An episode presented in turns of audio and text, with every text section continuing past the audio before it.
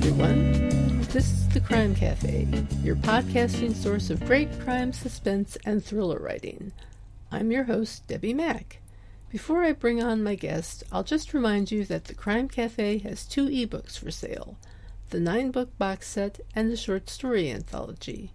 You can find the buy links for both on my website, debbimack.com, under the Crime Cafe link. You can also get a free copy of either book if you become a Patreon supporter. You'll get that and much more if you support the podcast on Patreon, along with our eternal gratitude for doing so. I would also like to recommend Stitcher Premium if you're a fan of podcasts. If you like true crime or crime fiction, there are loads of podcasts out there for you. And with Stitcher Premium, you can listen to the exclusive archives from Criminology or bonus episodes from True Crime Garage. You can also listen ad free to episodes of your favorite podcasts. I've subscribed, and for only $4.99 a month, it's nice to have ad-free entertainment. Just go to stitcher.com slash premium and use the promo code Crime Cafe, that's one word, all caps, to try it out. Absolutely free for a month. Hi, everyone. This week, my guest is the author of two novels, the latest of which is North and Central he has an MFA in fiction, and along with being a writer, he's been an actor, singer, teacher, bartender, mailroom clerk, and washer of soap molds. In other words, he has the perfect background and life experience for a hard boiled crime writer, as far as I'm concerned. My guest today is Bob Hartley. Hi, Bob. It's great to have you on. Thank you for being here. Well, oh, thanks. Thanks for having me on. Well, I'm glad to do it. Um, I have to agree with one author's assessment of your writing. And I have to quote this guy Bob Hartley nails late 70s blue collar Chicago with jobs going away, bills coming due, and cops you can't tell from the robbers. That is so, that just nails it right there. I just think it's perfect. Um, it's an absolutely fantastic book, and I don't say that lightly. I don't say that to everybody. Um, along with your experiences as a bartender, what made you decide to write North and Central? Well, I, I grew up on the far west side of Chicago, and uh, that was the world that I grew up w- within. And uh, it's it's the the neighborhood actually is called Austin. It's uh, up until a few years ago it was the largest neighborhood in Chicago. But if you go to Chicago, none of the, none of the tourists go there. Um, it's uh, basically uh, it was a working class neighborhood uh, in my childhood up until the point. Uh, uh, I should say a working class, um, white working class neighborhood until uh, about till the time it was about 14, and then it became an African American working class neighborhood within the next few years. And during that time, there was a lot of economic turmoil going on in the 70s, and uh, I witnessed it. So, and uh, a lot of racial turmoil as well. And um, I witnessed all of that. And uh, that has uh, put a mark on me that uh, I have I have difficulty writing about anything else. Um, the stories I've written, the two novels I've written, all seem to gravitate towards uh, like the 60s 70s uh, i might write another one that's set in the 80s uh, because i can't find anything that is as um, i don't know poignant to even to what's going on now the the book although you know i'm, I'm certainly glad that it's, it's looked upon a, as a as a noir novel that it's uh, you know captures that time and so forth but uh, I think of it as a metaphor for the system itself. So, what uh, actually a lot of what we're experiencing right now, a lot of um, low cost, uh, uh, low paying jobs, a lot of people without any uh, real, uh, any well, without a lot of hope. To be honest with you, um, a lot of economic insecurity. Um, you know, and it, it, it it's I, I, what I tried to do is capture this this one event going on, this one few months in which um, all of it's coming down on top of them, you know, and they they really can't. Uh, human beings like to think they're in control, but in reality, as we found out recently, um, you're not in control. And so we scramble to find some kind of control when we really don't have it. And uh, hence people going out and trying to empty the stores of toilet paper. Anyway, uh, you know, so we're, we're constantly trying to do that, but in in reality, uh, sometimes the situation you have no control, and that that's what they so find true. out here. Yeah. Yes, absolutely true. Um, I think that um, your story is representative not just of Chicago, but of urban areas and the country in general. Right. Uh, that's that's at great. various levels. It's amazing. Yeah. yeah. That's great because that's that's um, you know uh, what I was attempting to do. You know, it's not just about those people of those time those that time. It's representative of what's going on with millions of people right now. So, For sure. Yeah. I mean, I live in Maryland, and the first thing that comes to my mind is Baltimore. Oh, sure. The I mean, Baltimore and DC have both struggled with right. huge urban issues. Right. And of course, you see that in TV and shows like Homicide, The Wire, that kind of thing. Oh, right, right, exactly. But um, but the characters in your book are so well drawn and unique. Um, how many of them were based, say, loosely or otherwise, on real people?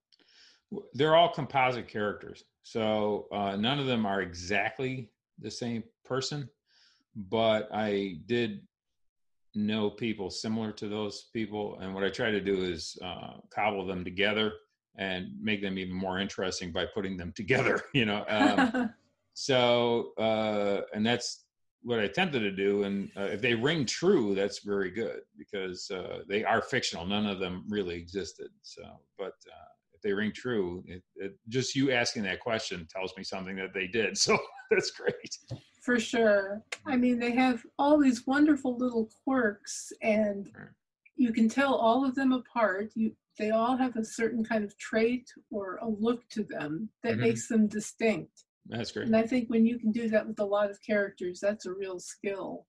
Yeah, there was uh, a good writer. There's a Chicago writer, Nelson Algren, and um, I think what he tried to do was, uh, which he was like, he he he's uh, well, he's long gone now, but uh, he was highly influential with me because he, uh, when I read his books, I saw somebody who was looking at a neighborhood and actually writing about people who aren't represented in, in uh, fiction very often and um, captured it very well. And that's one of his um, traits was that he was able to look at all these characters and even the minor character if you were to follow that character out the door you would be experiencing a, a, a story that might just be as compelling as the one you're reading which is that's tough to do and uh, Algren did it very well. If if you're saying that that uh, I've come close to it that's great you know because that's what I'm looking for.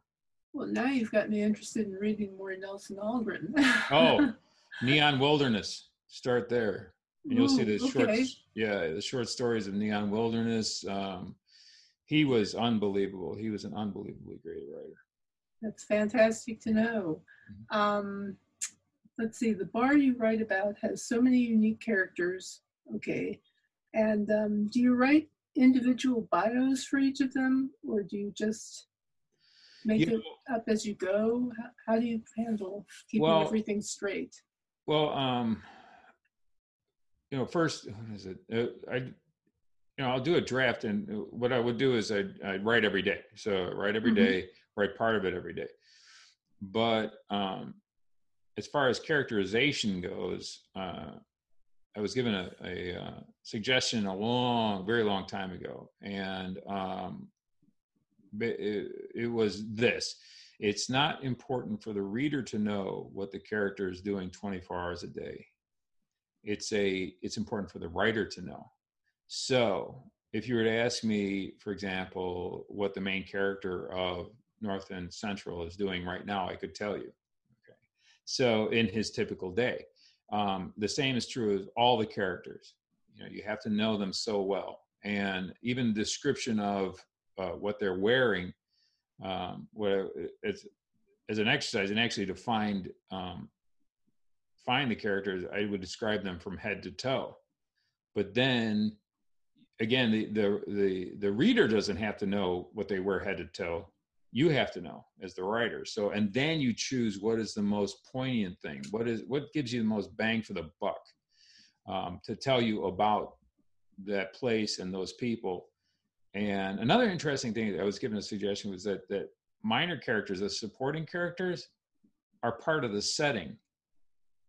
So the way they're described tells you something about the place as well. So you, what I'm trying to do anyway is to try to uh, get as much from a character as possible as far as conveying the story. And so minor minor supporting characters are part of the setting. Uh, tells you about the place. Well, what does it tell you about the place? Well, you know, how, what they're wearing, you know, and and how and and the speech, the dialogue itself, and so forth tells you something about the place too. It's um so that's basically what I did. That's that's how I work. The dialogue is also very authentic. Oh, thank you. I, I thought. Um, let's see. I understand that you are involved in adapting the material to uh, a stage play. Yeah, uh, shortly. Well, probably about a year after the the book was uh, was out. Um, this gentleman uh, Ed Blatchford his, is his name, and he uh, he was a co-founder of American Blues Theater in Chicago. It's a very old theater company. It goes back to the '80s, and he he got a hold of me on Facebook, and he said, you know, I'm I'm Ed Blatchford and so forth, you know, American Blues Theater, and are you interested in in um, writing this as a play? And I said, yes, I am. And especially the, because it was a Chicago theater company, it didn't sort it sort of didn't work out with uh, American Blues Theater. They're going in a different direction, but with Ed, it did. So Ed and I and another gentleman uh, were working on it, and it's a different animal. I can tell you that right now. It's, it's a very different thing, and it's going to be different than the book if it ever is produced and um, this has been going on for a while now. It's been a few years, so it's a it's a whole different challenge. I've never I've never written a play before, so it's it's they're they're very Different. patient with me. That's great. Yeah. That's great. Yeah, I, I understand completely because my first novel was optioned for oh. by a oh. movie producer. Oh, I see. And she asked me to write the screenplay. I'm like, me? Yeah.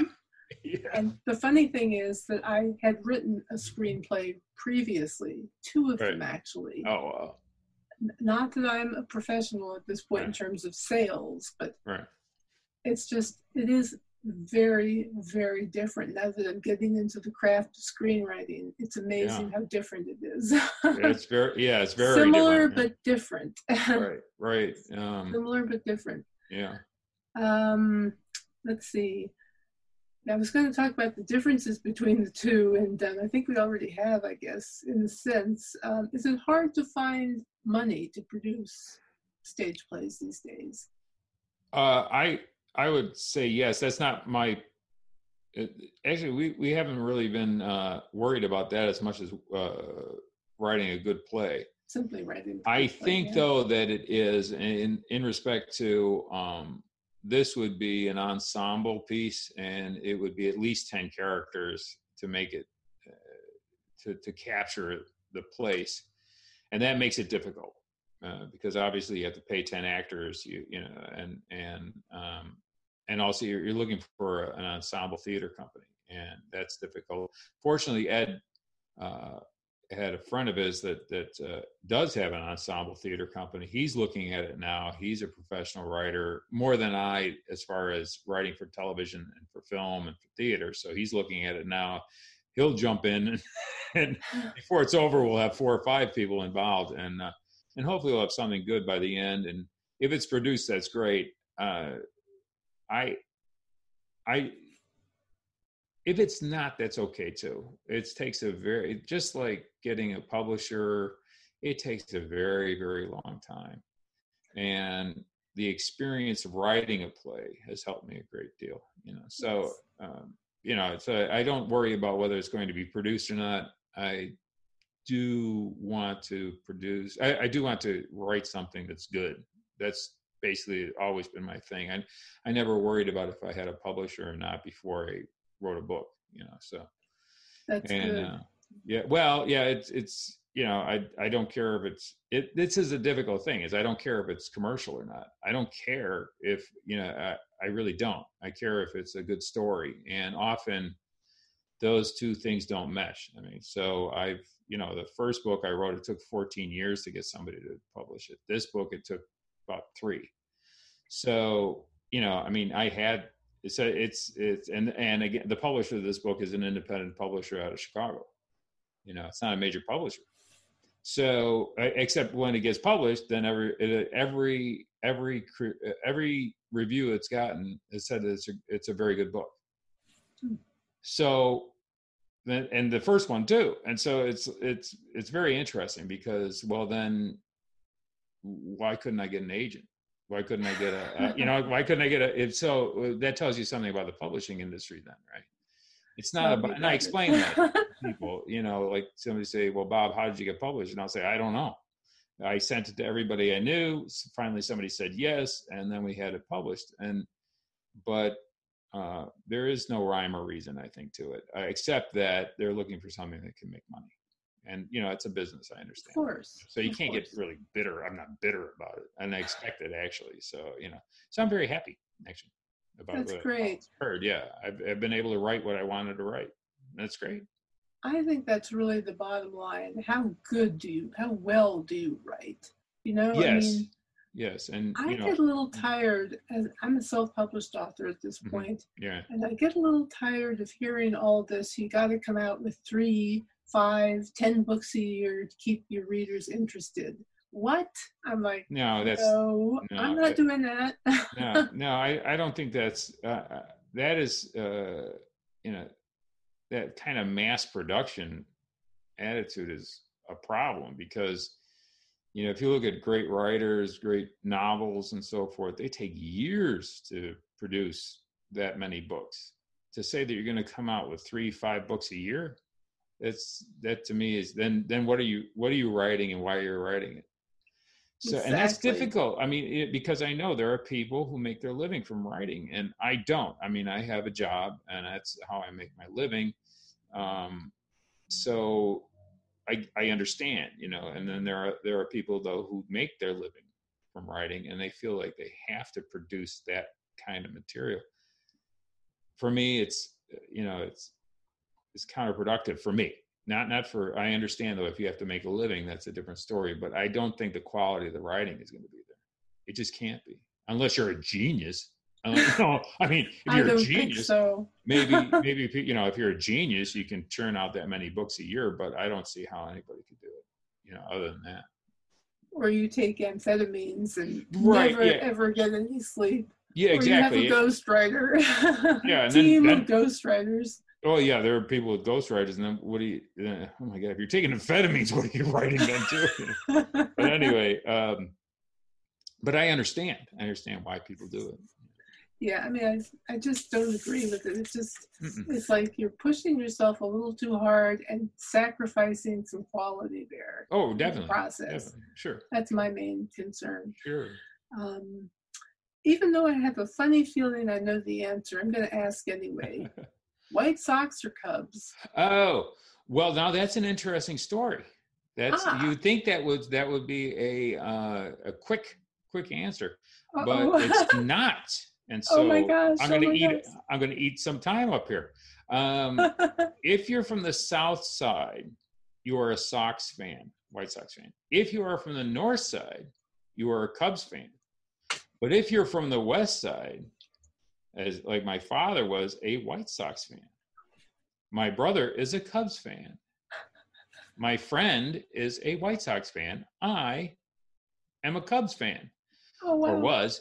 So uh, the, the the West Side is a little murky there. You know, it's not as it's not as straightforward. So uh, that you thought that was going to be a, a a pretty straightforward answer, but it's not, which It's makes the West Side makes the West Side even more interesting. It's even this for is sports. really interesting. It sounds like the Civil War or something. Like you're in like the border state area. yeah, exactly. Yeah, There- territories. that whole thing is really interesting because uh, uh, the the old Chicago Cardinals, which was a football team, is on the in the NFL, and they were uh, they they played in Comiskey Park, which was on the south side. Well, the Bears played in Wrigley Field, which was on the north side. So the south side people were Cardinals fans, and up until about 10 15 years ago you could still find cardinals fans on the south side elderly gentlemen and ladies who uh, who were cardinals fans rather than bears fans because of that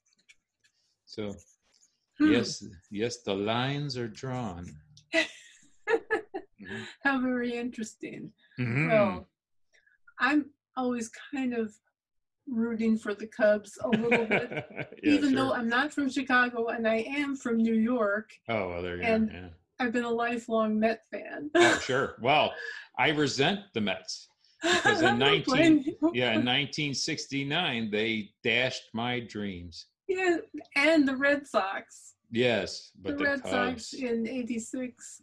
I can still I can I can name everybody the main players on the Cubs team from 1969. Oh my gosh! Wow. Yeah. I believe Baltimore was also beaten. Probably, but Yeah. the Cubs, how could how? Why? I'm so sorry. Yeah, no, it's okay. It's But no, they no, were such a terrible team for so long. I Yeah, always no, felt mm. sorry for them. yeah. Let's let's just move on, Debbi. Let's because, move uh, on. On with baseball. I'm getting I'm getting bitter again. So. oh no, no, we can't have that. Um, let's see. So Nelson Algren, I assume, would be Right. one of the authors who inspire you most. Are there Oh, any sure. others? Yeah, uh, uh, Hubert Selby. Uh, he wrote um, "Last Exit to Brooklyn." Uh, I think. Who, there's there's someone else. I, oh well, um, Southern Writers. You know Faulkner, but that's you know everybody says Faulkner. Uh, uh, that's got. I, oh, who wrote? Uh, Carson McCullers. Carson McCullers. Ooh, yeah. Oh, yes. Carson McCullers. oh, yeah, great. She's intense. oh, yeah, intense, but great. Really, really interesting stories. You know, captures a place again. You know, not everybody's perfect, or you know, yeah, average people gone gone. Yeah, definitely. You know, in, in very difficult situations. You know, sounds familiar to me. Anyway, so um, yeah, I think, but uh, oh, and then um, Farrell, he wrote the Studs Lonigan trilogy for uh, Chicago, and that's again, it's, it captures the neighborhood, and um, yeah, I've been compared to him, I guess, which is I've been compared to Algren and and and Farrell in that kind of traditional that tradition of Chicago writing. Um, which is that's really good company to be in. Algren, especially Algren, was unbelievable. He he. It's amazing that people don't know who he is. He he wrote he won the first National Book Award. He Wow. uh, yeah he was that. yes he yeah he did and uh, three of his uh, no I'm sorry two of his books were made into films. Um, but during the 50s, uh, because he was he was a socialist, uh, and during the 50s, uh, during the Red Scare, he was pretty much uh, suppressed. And Oh uh, my gosh. yeah, he, he yeah like uh, Hemingway called him the second best writer in America, referring to himself, obviously. But he did. He said the you, first was. yeah, exactly. Yeah. So, um, and he was so he was widely read, and and he and he was praised, and uh, he's just disappeared. But um, there may there may be some resurgence there because again, he he he wrote about this Polish neighborhood on uh, near northwest side of Chicago, and captured the people there. He wrote about the bars and the and the drug addiction and the gangs and so forth, and uh, it was uh, and he really exposed like he he was unbelievable. He was mugged one time, and he um, he got he, he was given a, a a pass to go to a lineup, a police lineup, just to to identify his mugger. He didn't, and uh, but he kept the pass, so he would go to police lineups and just go to them to watch them and he would uh, he he would report he would use those in his stories and so forth. You know, he wrote a story. I think the captain has bad dreams, and it's about this police captain and these lineups. And it's mm. just unbelievably great stories. I mean, so. Interesting. Was he the author of Man with the Golden Arm? Right. Yeah, he hated I, that movie. That a long time yeah. ago. He hated the movie. the movie. He he hated it. Yeah, huh? hated the movie. Yeah. Interesting. He was. Uh, I did see it a, a while back. Yeah. He was. He said he, I was paid a thousand dollars a week to come out to California to work on it. I came out on a Monday. I was gone by Wednesday yeah to paraphrase like he it was otto preminger the director uh, to paraphrase Algren, i'm not I'm probably not going to get the the quote correct uh, correct but anyway uh, uh, um, the director asked him oh how can you live amongst all those uh, prostitutes and drug addicts and criminals? And uh, Algren said i was going to ask you the same thing. Yeah, funny. so he, was, he wasn't popular Anyway. Yeah, I guess but not. I guess the second his mind. his second day, he ran into some gamblers, and they went to the track. so that was Algren. I mean, but he, really interesting guy. He knew. um He knew. uh Oh my God! See now, I'm losing. Uh, Richard Wright. He knew Richard Wright, and they were very close friends. And uh, they they made a uh, an agreement that whoever was published first would call their book Native Son. So, hmm. isn't that interesting? so, yeah, and uh, very interesting. Wright beat him, so that's it. I'll be darned. Yeah. Is there um, anything else you'd like to add before we finish up? I don't know. I think uh, thanks very much for having me on. I would like to say that. I, I wish this had been a little bit more humorous. Uh, the book is funny, but I was uh, going to say you have a lot of humor in your book. Yeah, Great I mean, there's, humor. yeah, there's, there's, it's, yeah. yeah so, but uh, I think you know, I'm glad we talked about writing. I'm glad we talked about uh, how difficult it is to write. I'm glad we talked about how difficult it is to get published. Um, and that if there are people out there who are aspiring writers or you know i hate the word aspiring if you're writing you're writing you know if you never get published I, there's a good chance i would have never been published you know there you so go. i'm not i'm not doing it for that that, that. i'm doing it because um, you know it helps me to to understand the world better and if it's published hopefully uh, it helps other people understand the world better too you know maybe a world they, they're unaware of you know so exactly. uh, uh, and just stay healthy, please.